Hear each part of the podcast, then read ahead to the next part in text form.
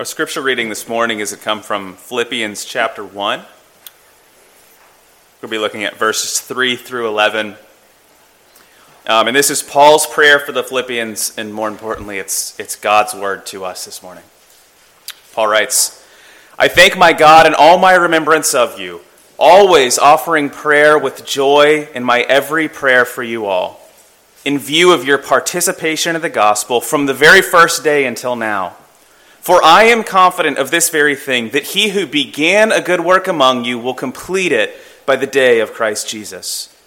For it is only right for me to feel this way about you all, because I have you in my heart, since both in my imprisonment and in the defense and confirmation of the gospel, you all are partakers of grace with me.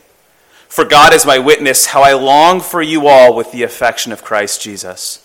And this I pray, that your love may overflow still more and more in real knowledge and in all discernment, so that you may discover the things that are excellent, that you may be sincere and blameless for the day of Christ, having been filled with the fruit of righteousness, which comes through Jesus Christ, for the glory and praise of God. Uh, my name is Grant. Uh, I am new to the area. If you don't know, if you haven't heard about RUF, I know you guys have been praying for it, so I'm sure there's some familiarity there. Um, RUF is a new campus ministry that I'll be involved with planting uh, at Old Dominion. If you don't know what RUF is, you're in good company. I didn't know what RUF was for the longest time either. Uh, it is the PCA denominational campus ministry. We believe other campus ministries are good too, but we really value putting trained, seminary trained, theologically trained, uh, counseling trained people on campus to minister to students. It is part of the, the Presbyterian denomination, but we believe the gospel and Jesus is for all students, so we're not just trying to seek out people with Presbyterian backgrounds. We're trying to find uh, anyone who is willing to hear the good news of the gospel of Jesus Christ for their life and to do Bible studies and, and to be there present with students. Um, so, just in, insofar as, as what that looks like, I'm going to be at Old Dominion. I've gone through uh, kind of training to do this. Um, and so, if you are interested in that ministry, interested in learning more about it, or hearing more about it, or talking to me, I've got a newsletter sign up out in the lobby that you can feel free to sign up on. It has my information too if you want to reach out to me. Um, and you can kind of see what are things that you can kind of partner alongside and, and praying for. Um, and if the Lord so moves you, even to give a little bit to the ministry. So um, that's all I really want to say about that. This morning's not about me, it's about Jesus. I just wanted to give you some introduction to who I am and why I'm here today. Um, instead, we're going to be looking at, at Philippians. We're going to look at, at Paul's words to the Philippians. And what I want us to think about before we, we kind of jump into it is uh, life can be challenging, right? There's a lot of, of hard circumstances in life. There are, are, difficulties that we face in life. And so, how do we keep going in the midst of those difficulties? How do we keep going on when things are hard, when, when life's circumstances kind of have us down? And that is what Paul is going to encourage the Philippians in, and what we'll see God's encouragement to us this morning. So, let us go before the Lord in prayer and ask Him that He opens our hearts to His word. Father, we, we thank you Lord, for waking us up this morning, for giving us another day to sing praises to you. We thank you for who you are, Lord. We thank you for your word that you've given to us. We thank you that, that you have told us that you are the solid foundation in which we can build our house, Lord. And so when we face the miseries of this life, when we face the, the challenges of this world, Lord, we know that, that we have you to lean on. You are our rock and our redeemer. We pray that we can look to you, even this morning as we come from uh, all sorts of crazy, hectic things going on this weekend. Maybe not getting to bed as early as we would have liked last night, or maybe uh, having to shove kids into a minivan this morning. Lord, our minds are everywhere but here. Lord, we pray that you give us focus. Lord, that uh, you speak to our hearts, that you melt away all of the worries of this world so that we can hear the word that you have for us this morning. Lord, we thank you for all that you've done for us. We thank you for your word this morning. We pray that you speak to us, Lord. We love you and we thank you for all that you've done for us. In the name of your Son, Jesus Christ. Amen. Amen. I grew up watching a lot of cartoons. In a lot of ways, I feel like uh, cartoons raised me. And I like I feel like I learned a lot from cartoons, not even just the newer ones, but those, those old, like Bugs Bunny, Daffy Duck, that kind of cartoon. I feel like they, they have so much to teach you about the world. And, and an example of that, uh, something that you can probably, you probably remember yourself, was Wile E. Coyote. Wile E. Coyote has, uh, you know, he's always get, getting hurt because of his chase for the Roadrunner. Uh, but he's got this one thing that happens all the time where he's, he's chasing the Roadrunner, and the Roadrunner runs off of a cliff, and that's fine because the Roadrunner is a bird, so he can just fly away. And Wiley. Coyote runs right off the cliff, and you can probably remember that in your mind. He's, he's running, and all of a sudden he realizes there's no ground beneath him. But he doesn't fall yet. First, he looks down and he sees that there is impending doom awaiting him. And I think a lot of times in our Christian life, we are uh, in that exact moment. We find ourselves in that exact situation that Wile E. Coyote is in. It's like we've been running and running, and all of a sudden the ground has come out from under us. And it's only a matter of time before everything comes crashing down. You know, we've got these life circumstances, we've got challenges in life where it feels like, Lord, I don't know how you are going to get me through this. Lord, it feels like it's only a matter of time before everything comes crashing in. I mean, it's, it's Lord, I don't know how you are going to get that next rent payment for me. Lord, I don't know how you're going to reconcile this family disagreement that we have. Lord, I don't know how you're going to get me out of bed in the morning because my stress and anxiety are so high that I can't even function to go about life. We've got all of these, these life circumstances, these sin struggles, these things in our life where we say, Lord, I know your promises are true. Lord, I know you're good, but I don't know how you're going to get me through this. We've got these circumstances that, that we just don't know, our fears, our anxieties, we just don't know how God is going to deliver us.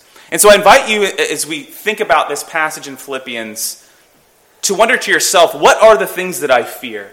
What are the things that I don't really trust that the Lord can get me through? What are the, the life circumstances that are going on in my life that I just don't know, Lord, how you are going to deliver me in this?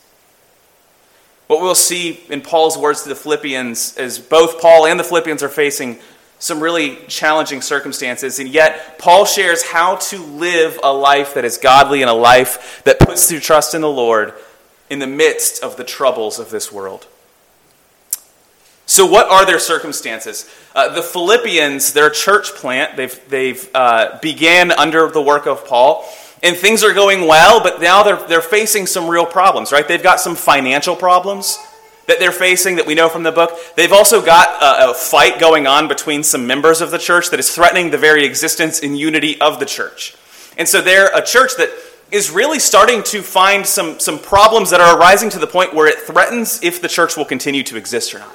They've got some real wonders of God. What exactly are you doing here? Because we aren't sure if we'll continue being a church soon. And meanwhile, Paul himself is in prison at this point. And you think about what that's like for Paul. Paul is out planting churches, preaching the gospel, seeing people come to know Jesus. He feels like he's really doing some positive work, and then all of a sudden he's imprisoned and he can't do any of that anymore. And where someone like myself might respond to that with bitter frustration against God, with anger, with God, I was doing something and now all of a sudden I can't. What are you doing? Instead, if you know about the book of Philippians, he responds with rejoicing. And that rejoicing is what we're going to see as he's talking to or praying for the Philippians. The rejoicing in the struggles of this life because of who Jesus is. That no matter how bleak things might seem, God is finishing the work that he has started in us. And that's what we're going to see today is that how do we keep going? How do we persevere? We can keep going because no matter how difficult life is, Christ is completing the, the work that he started in us. That Christ is going to finish the work no matter how hard it is to get out of bed in the morning tomorrow because of your anxiety, no matter how, how bleak it might seem as far as what am I going to do for paychecks, what, what is going on in life, no matter what happens, Christ is finishing the work that he started. So, how do we keep going? Well, the first point that we're going to see is that we can persevere because God is perfecting us. We can persevere because it is God who is perfecting us. That means that we can be confident that God will get us through the troubles of this life because God's work has sealed us. Look at verses 3 through 6 with me. Paul writes, I thank my God in all my remembrance of you, always offering prayer with joy in my every prayer for you all in view of your participation in the gospel from the first day until now. Get this in verse 6 For I am confident of this very thing, that he who began a good work in you will perfect it until the day of Christ Jesus. The words that Paul is using there, he says, he says, the same God who began the work in you is going to complete that work. And so what he's saying is, is Jesus not only has saved us, but it's Jesus who sustains us. It's not only Jesus who has brought us into salvation, but it's Jesus who is going to get us until the end. And this is the beautiful thing about the Bible, is the Bible tells us how the story ends. You know, Dan was talking about previews, and I think that's a, that's a beautiful example. One thing that's happened in previews is uh, they are better than the movie a lot of times, as he said, but also sometimes they give away too much. And so you see it and you're like, I already know how the movie's going to end. Well, the Bible does that, but it's, it's not in a way that ruins the movie. It's in a way that makes the movie even richer because we know what the ending of the story is going to be. We know that Jesus will get us to the end. And so we can find peace in knowing that God promises us that He will perfect us just as surely as He has saved us. You can think about it like this if you've ever mailed a letter, uh, sure, some of you in this room have never mailed a letter, but many of you have, and if not, you at least have the idea in your mind. Uh, when you mail a letter, you know, you write your letter and you stick it in the envelope and you lick it and you seal it up and you send it out into the world. And when it gets sent out of the world, you know, the mailman takes it and they put it in their bag and they put it in their truck and it goes into the office and uh, it goes through these machines and it goes onto another truck and it might get on a boat, it might get on a plane, it goes through all these different things and it, and it really faces a lot of elements of life. By the end of it, it might be crumpled up in the corner, it might have a stain on it, it might have been exposed to some of the elements. It'll have gone through who knows how many people's hands and machines, and it'll have gone through so much. But what happens in the end is it gets where it's going, it gets to its final destination, and it gets opened up, and the contents inside are untouched because it was sealed. And so, for so many of us, we are sealed by God's Spirit and we go out into the world and we experience the elements of life. And we're going to wear a little bit of life on us. And we're going to be crumbled up in the corner and we're going to be stained and we're going to have really gone through some things and have been mishandled by so many people. But what we know is that when we get to that final destination, we will remain untouched because Christ has sealed us. Because the Spirit of God has protected our souls. We don't always know the steps of this life that God is going to take us through, but we know that Christ will get us to our final destination. And that helps us in our times of hardships because we know how the story ends. We don't know how the story is being written, we don't know what's going on, but we know where the story is going. John tells us in the book of Revelation in, chapter, in uh, chapter 21, verse 4, he says, God will wipe away every tear from our eyes. And there will no longer be any mourning or any crying or any pain. Brothers and sisters, this is the end of our story.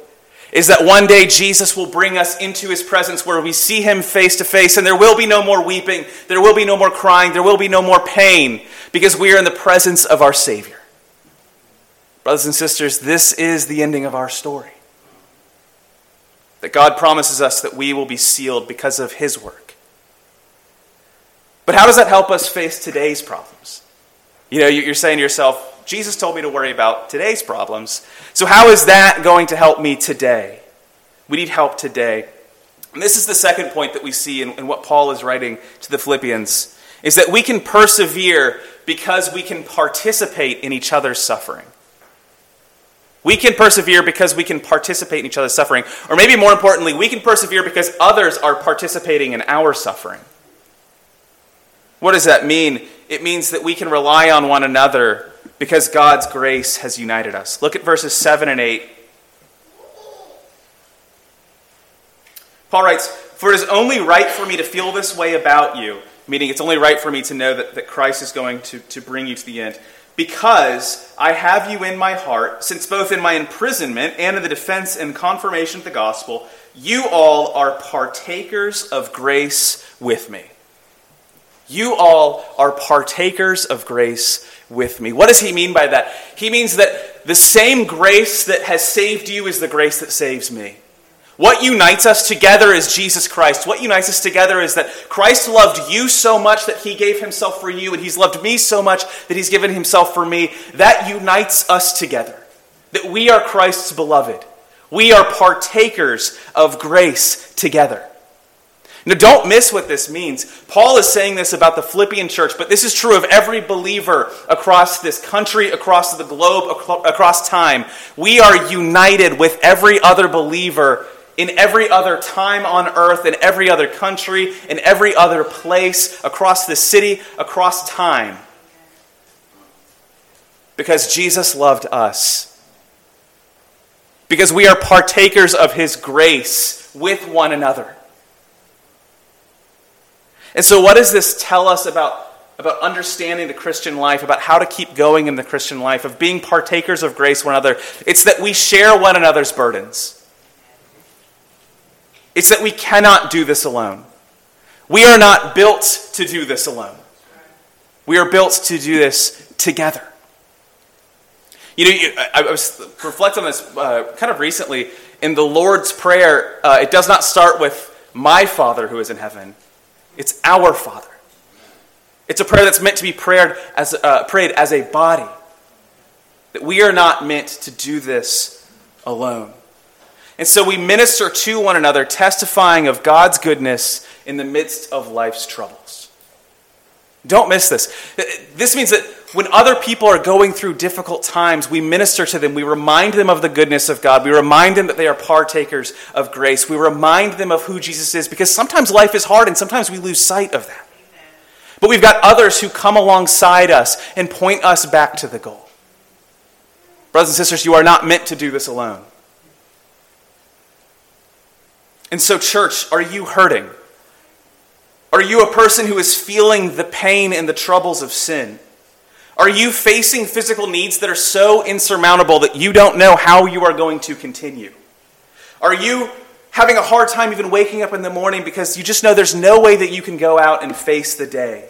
Are you so overcome by your sin and your struggles that you feel like God has lost you? Then I ask you, lean in on the church. Lean in on your Christian brothers and sisters to remind you of the promises of God. Lean in to remind you that Christ is finishing the work that he has started in you. That though it might not feel like he is doing anything in you, the grace of God is at work in your soul. Lean in on the church to remind you that God promises and God delivers. Are you so overcome by this sin you feel like you can't keep going? Lean in on the church to sharpen you in your righteousness. Lean on the church to encourage you in your pits and in your trials. If you are hurting, surround yourself with those who will remind you of the goodness of God's love for you.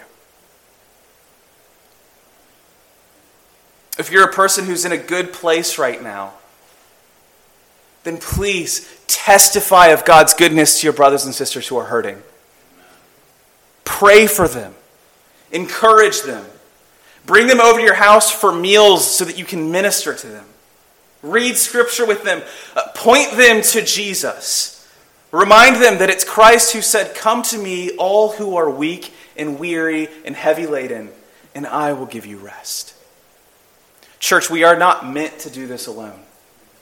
Please lean in on your gifts to encourage those who are hurting. If you're hurting, please speak out and look to your brothers and sisters to accept you with open arms and to point you back to who Jesus Christ is and to remind you that Christ finishes the work that he starts. Immerse yourself among God's people and in God's word. There's this story I read a few years ago. Um, I think it's up in, in Minneapolis. Uh, there were some wildlife officials who were uh, on the news kind of, kind of begging people to stop putting goldfish into lakes and ponds and I didn't know this. I learned this about goldfish in the time. Is typically if you you know you like you're a kid and you go to the carnival or whatever and you win a goldfish and your parents don't want you to take care of it, so they you know let it go, um, and it goes out into the, to the water and. Typically, if they stay in those little aquariums, they only get you know to be about the size of like maybe a nickel or a quarter. Uh, but if you put them out in the wild where they kind of have free reign, they never stop growing. They keep growing and growing and growing and growing until, you know, eventually these, these goldfish are like these massive creatures, uh, like football size. You know, I'm watching this video of, of these, these wildlife refuge people pulling goldfish out of the water, and I mean, they're the size of like their palm or their arm even. And so they're saying, like, please stop doing this. They're not good for the ecosystem, it's, it's harmful. Uh, but I, I bring that up to say we're like goldfish.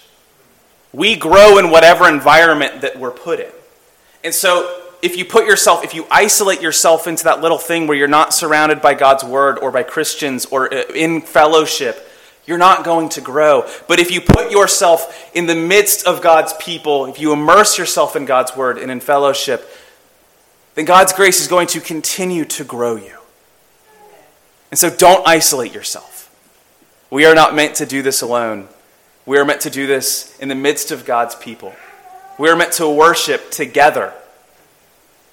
That you, you hear those, those uh, scriptures in the book of Revelation, and it's all nations singing together.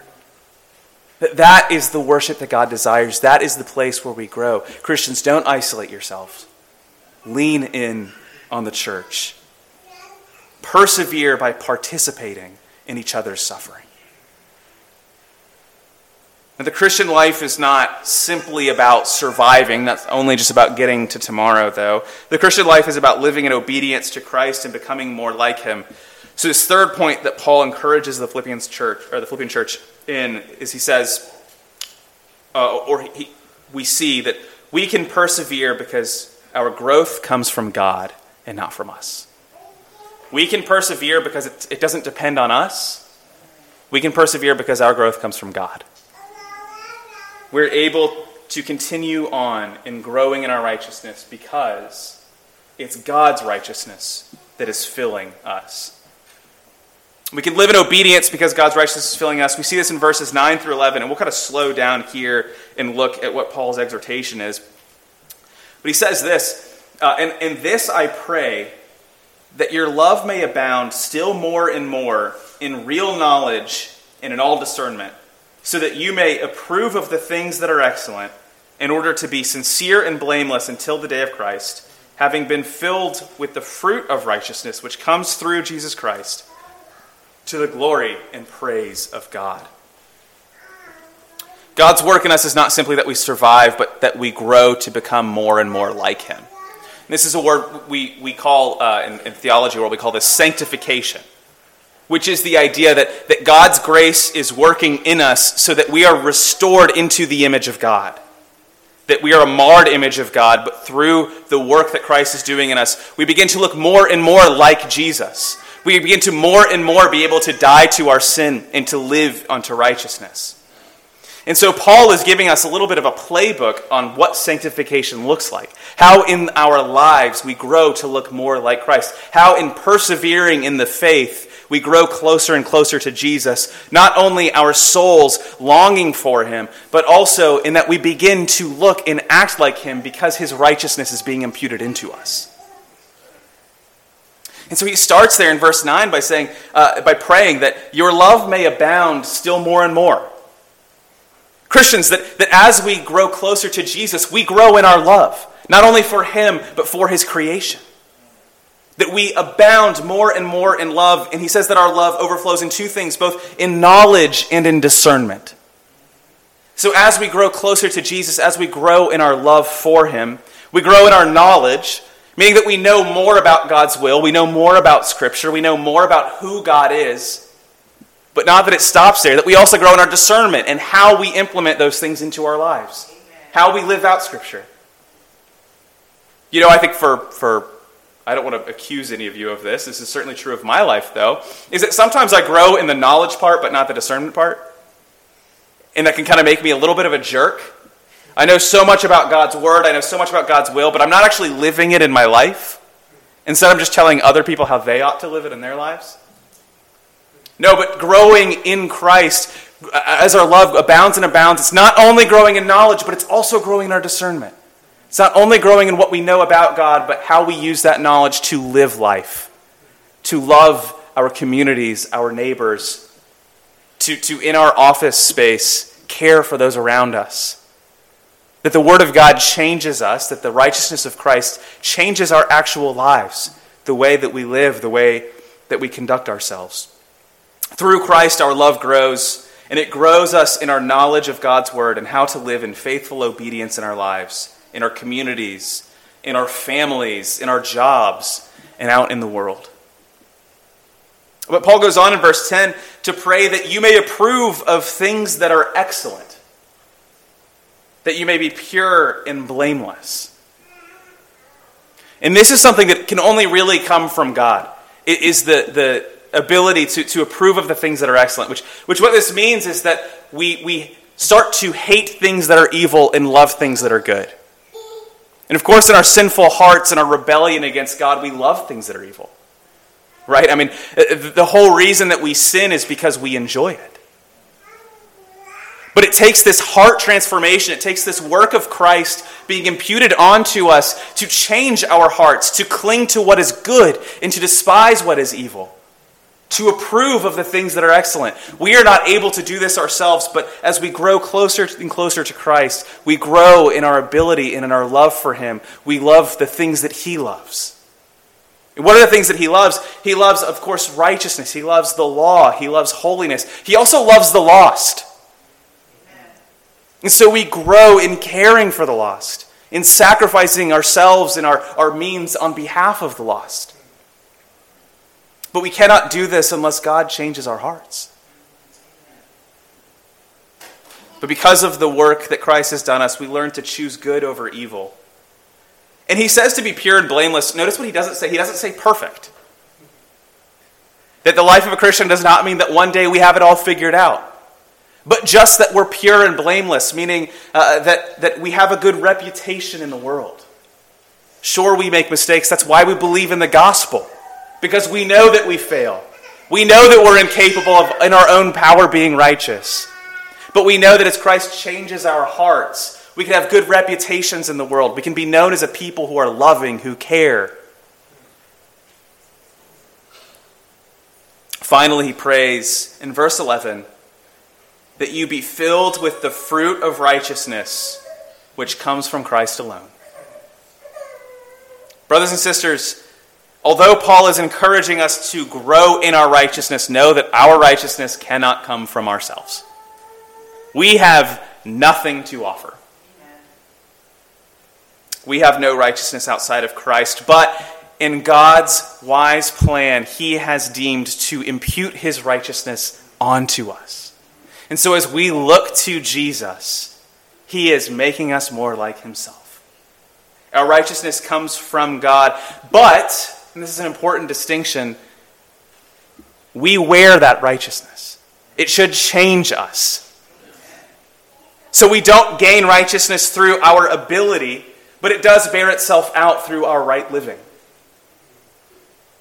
that the fruit of our labors does begin to look more and more like Christ as he changes us and as he works in our hearts. That our righteousness comes from Jesus, not from ourselves. But our righteousness does come from Jesus. He does give us righteousness. It's not ours, it's His, but He does give it to us. And so, brothers and sisters, lean in on that. If you feel like you're very far from that, if you feel that distance, pray, Jesus, give me more grace. Give me more of your righteousness. If you struggle with sin and shame because you feel guilty because of the things you've done, lean in on that. Jesus, you have given me righteousness. You have accepted me in your sight. Not because of what I've done, because of what you've done. Pray for Him to grow that in you. Brothers and sisters, uh, outside of Christ, the day of Christ is very terrifying because we have nothing to offer. That final day that we talked about, where there is no more weeping, there is no more pain, there is no more crying, that's not for everybody. That's for those who have received Christ's righteousness. And so if you don't know Christ, I pray, I ask that you lean into him, that you ask him for his righteousness, that you believe that his finished work of the Christ or of on the cross can be implemented into your soul and that he can begin that work in you so that he can complete it. If you have placed your work, or if your faith, though, in the finished work of Christ, you are being filled with his righteousness. You might not feel it today. You might not feel it in a year, but know that you are being filled with His righteousness. You are being made more like Him through the power of His Holy Spirit. No matter what the circumstances you may face in this life are, know that Christ is perfecting you. Christ is, is working in your heart until that day that you finally come face to face with your Savior. So know that, that in the difficulties of this life, in the challenges of this life, we know that, that Christ is perfecting us. We know that the church is here to help us. And we know that Jesus is growing righteousness in our own hearts. Lean in on those truths. Lean in on the prayer that Paul has for the Philippians and has for us when the challenges of life are surfacing and it feels like you can't get through them. When you feel like Wiley e. Coyote and you feel like there's nothing under me and I'm about to just fall to my doom, lean in on Jesus and the promises that he will complete the work that he has started in us. God is going to finish the work that he has started. He has sealed us. And so if we place our faith in Jesus Christ, he will get us where we're going. Remain in him. Live day to day in him, constantly giving yourself over to Jesus. Let's pray. Father, we praise you for the righteousness of your Son, Jesus Christ, who is filling us. We bring glory to your name because of the work that you have done in us. Lord, because for so many of us, our testimonies can proclaim that there is a righteousness that is totally foreign to us that has grown in us. Lord, that as we look back to our life without you, we were filled with anger and hatred and loving things that are evil. Jesus, but because of the work that you have done, because of your perfect obedience that you have, have implemented into our hearts, Lord, that you, your righteousness that you have, have imputed unto us, Lord, that you have changed our hearts. And Lord, although our hearts fall and fail often, your grace and forgiveness abounds new every day.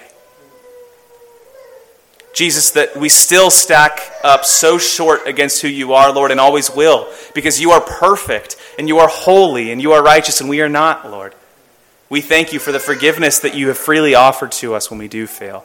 And we pray, Lord, that you change our hearts, that you grow us, that you sanctify us, that you make us more and more like yourself, Lord. You give us strength new every day to say no to sin and to say yes to righteousness and obedience to you. You've promised us that you will finish the good work that you began, Lord, and we thank you and we praise you that you have promised those things to us. In the name of your Son, Jesus Christ. Amen.